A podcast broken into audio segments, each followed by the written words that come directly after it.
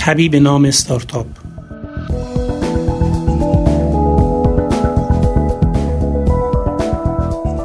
هفته گذشته پنج صندوق جسورانه با 60 میلیارد تومان منابع ذکر شده در اساسنامه وارد فرابورس شدند و سه صندوق دیگر نیز در نوبت دریافت مجوز هستند. اتفاقی که برای فعالان زیسبوم استارتاپ ایران خوشیوم و نوید بخش آینده امیدوارانه بود اما می‌خواهم شما را ارجاع دهم به موضوع نخنمای انشای دوران نوجوانیمان علم بهتر است یا ثروت چرا این را مطرح می کنم؟ آیا در شرایط فعلی مشکل اکوسیستم استارتاپی ایران کمبود دانش و تجربه است یا کمبود سرمایه؟ می‌دانم احتمالا عدهای از شما گرانمایگان با تزریق سرمایه موافق هستید و عدهای هم با هر دو.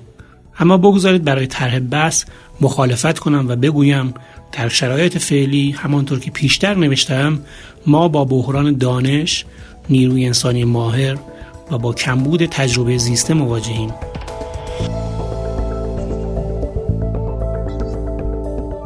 بیایید تصور کنیم چند برابر آمار حجم سرمایه گذاری فعلی پول تزریق شود چه اتفاقی می افتد؟ آیا مشکل استارتاپ ها و کل اکوسیستم ایران حل می شود؟ جز این است که صندوق های خطرپذیر ما خطرپذیرتر می شوند؟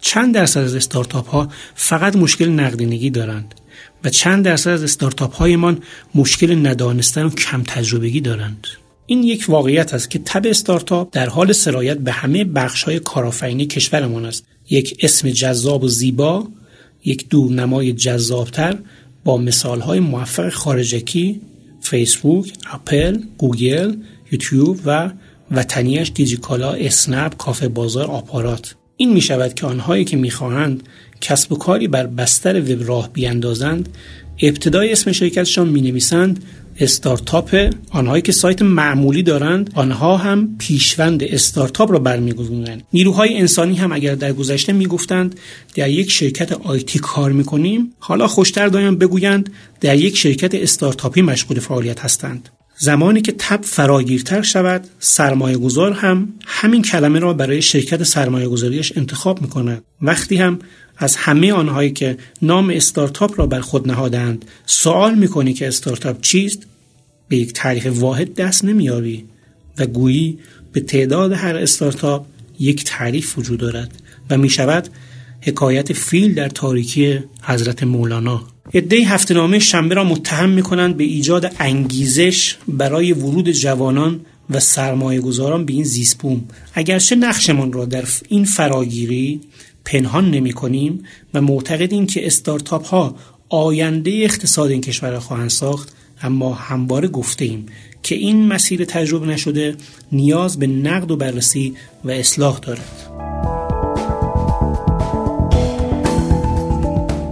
از این رو بر این باوریم که بحران دانش نیروی انسانی ماهر و کمبود تجربه زیسته بیش از کمبود سرمایه استارتاپ های ایرانی را به خطر انداخته و رنج مضاعف را بر جوانان تحمیل می کند. آنچه در این نوشته می‌خواهم بر آن بیشتر تاکید کنم این است بحران فقط دامنگیر استارتاپ ها نیست و ما این ضعف را در صندوق های جسورانه و شتاب دهنده ها هم به وضوح می‌بینیم از این رو معتقدم صندوق های جسورانه پیش از هر گونه سرمایه گذاری در استارتاپ ها ابتدا باید در کل اکوسیستم استارتاپ ایران سرمایه گذاری کنند. به این معنا که بایستی بخشی از فعالیت و سرمایه صندوق های جسورانه صرف ترویج دانش در اکوسیستم شود و زمینه کسب تجربه را برای جوانان در داخل و خارج از کشور فراهم کنند. اگر این اتفاق نیفتد باید این واقعیت طرح را بپذیریم که سرمایه گذاران هم اسیر این تب شده و عملا به ناکامی ها بیشتر دامن خواهند زد. برای همین عده معتقدند تزریق پول به یک استارتاپ نوپا با مدیر کم تجربه و کم دانش خطرناک است. اینکه توجیه کنیم ما صندوق خطرپذیر هستیم و طبیعی که از هر 20 استارتاپ 19 تا از بین می‌روند بازی و تکرار جملات ترجمه است. هر فعالیت اقتصادی دارای یک منطق اقتصادی و نیازمند یک پیوست فرهنگی و اجتماعی است. اکوسیستم استارتاپی ایران نیاز مبرم به این پیوست دارد. حرف آخر. هم علم خوب است هم ثروت. هم دانش و تجربه برای این زیست بوم حیاتی است و هم سرمایه. آنچه محل بحث است تقدم و تأخر این دوست. نظر شما در این مورد چیست؟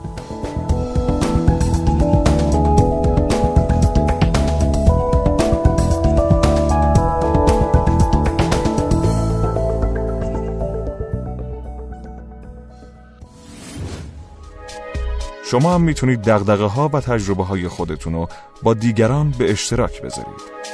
شنوتو